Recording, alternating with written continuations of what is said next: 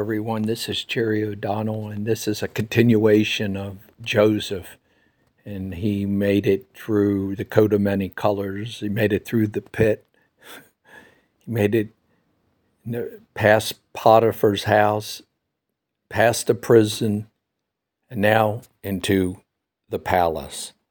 And this is this legacy continues. But here we go. And I'll start um, start with um, chapter 41, and it's um, verse 1. And it came to pass at the end of two full years that Pharaoh dreamed, and behold, he stood by the river. Very important that it was two full years that Joseph gave the interpretation to the cupbearer and the baker. But this is a case scenario where it happens always. I'll just say it like this. It might not seem like this, but it always happens this way. Why? Because the dream has to die. Jesus said a single kernel of wheat has to fall to the ground or it'll bide alone. But if it goes into the ground, it'll bring forth much fruit. Now, here's the deal with that. It, uh, there's another scripture in the New Testament that said we're always delivered unto death for Christ's sake, that the life of Jesus may be made manifested in our mortal body. Always means, um, let me guess, always. But anyway, after two years, okay, and behold, there came up out of the river seven well favored kin and fat fleshed, and they fed in the meadow. And behold, seven other kin came up after them of the river, ill favored and lean fleshed, and stood by the other kin upon the brink of the river.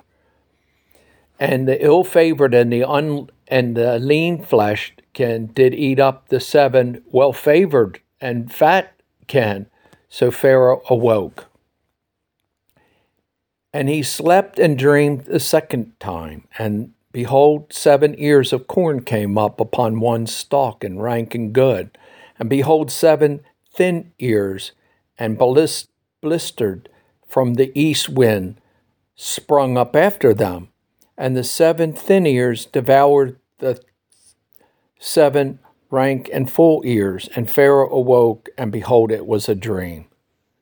And it came to pass in the morning that his spirit was troubled, and he sent and called for the magicians of Egypt and all the wise men thereof. And Pharaoh told them his dream, but there was none that could interpret them unto Pharaoh.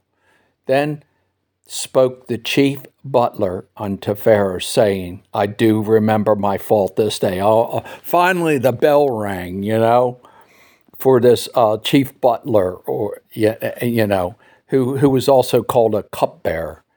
Anyway, Pharaoh was wrought with his servants and put him, me, in, in wood into the captain of the guard's house, both me and the chief baker. And we dreamed a dream one night, and I and he, we dreamed each man according to the interpretation thereof. And there was this young man, a Hebrew, servant to the captain of the guard, and we told him, and he interpreted us our dream to each man according to the dream did he interpret. And it came to pass as he did interpret to us, so it was me, and he restored unto my office, and him he hung. Then Pharaoh sent and called Joseph, and they brought him hastily out of the dungeon. And he shaved himself and changed his raiment and came into Pharaoh. Notice this transition time. Joseph in the prison.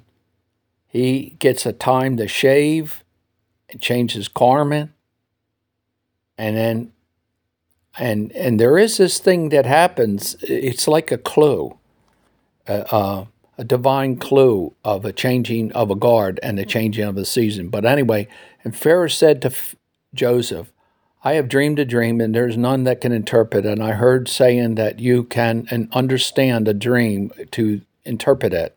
And Joseph answered Pharaoh, saying, It is not me, but God that gives Pharaoh an answer of peace.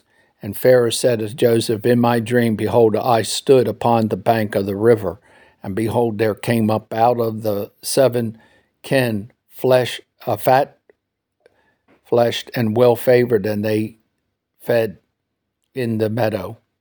And behold, there was seven other kin came up after them, poor and well ill savored, and lean fleshed, and such as I never saw in all the land of Egypt for badness.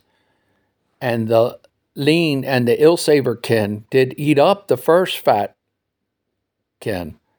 And when they had eaten them up, it could not be known that they had eaten them, and they were still ill savored. And as the beginning, so I awoke. And I saw in the dream, and behold, seven ears came up in one stalk, full and good. And behold, seven other ears withered and thin and blistered by the east wind sprung up after them. And the thin ears devoured the seven good ears. And I told this unto the magicians, and there was none that could declare to me. And Joseph said to Pharaoh, The dream of Pharaoh is one. God has showed Pharaoh that he is about to do. The seven good kins are seven years, and seven good years are seven years. The dream is one. The seven thin and ill favored kin that came up after them are seven years, and the seven empty years, blistered and that the east wind shall be seven years of famine. And this is the thing that which I have spoken to Pharaoh, what God is about to do, he showed unto Pharaoh. And behold, there was seven years of great plenty throughout the land of Egypt. And there was arise after them seven years of famine, and all the plenty shall be forgotten in the land of Egypt, and the famine shall consume the land and the plenty shall be known in the land by reason of the famine following, for it shall be very grievous. And for that the dream was doubled unto Pharaoh twice, and it is because the thing is established by God. This is a a dream, a divine dream principle. Whenever it is God, it usually is twice and sometimes more. And God will shortly bring it to pass. Now, therefore, let Pharaoh look out a man discreet and wise and set them over the land of Egypt. And let Pharaoh do this, and let him appoint officers over the land and take up fifth part of the land of Egypt in the seven plenty years. And let them gather all the food of those good years that come and lay it up, corn under the hand of Pharaoh, and let them keep the food in the cities and that food shall be stored in the land against the seven years of famine, which will be in the land of Egypt, and the land perish not through the famine.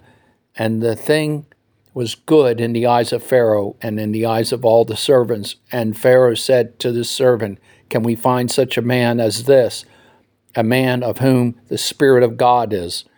And Pharaoh said unto Joseph, Forasmuch as much as God has showed you all this, there is none so discreet and wise as you. Thou shalt be over my house, and according to all thy word shall all the people be ruled. Only in the throne shall I be greater than you. And Pharaoh said unto Joseph, See, I have set thee over the land of Egypt. And Pharaoh took off his ring from his hand and put it on Joseph's hand, and arrayed him with the vesture of fine linen, and put a gold chain about his neck and he made him a ride in the second chariot which he had had.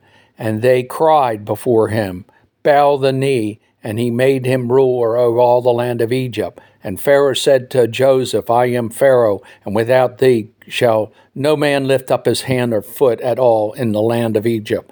And Pharaoh called Joseph's name, oh boy, Zephaniah Penuel, and he gave him to wife Esna, the wife, the daughter of Potiphar's priest on of On. And Joseph went out of the land of Egypt. And Joseph was 30 years old when he stood before Pharaoh, king of Egypt. Notice, this is really important. Did you notice that he was 30 years old when he stole, stood before Pharaoh? Joseph went out from the presence of Pharaoh and went out throughout all the land of Egypt.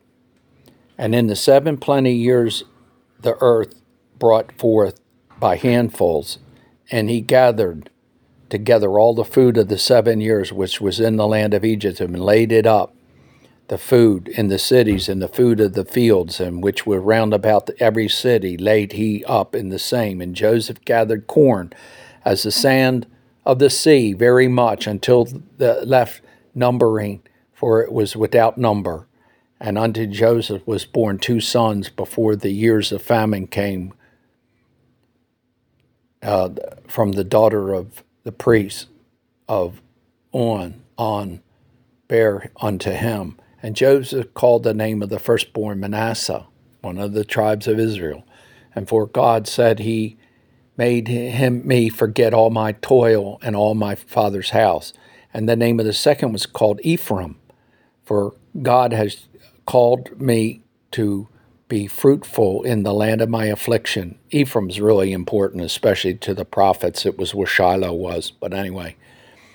And the seven years of plentiness that were in the land of Egypt were ended, and the seven years of drought began to come, and according to as, as Joseph had said, and the drought was in the lands, but all the land of Egypt was was bread.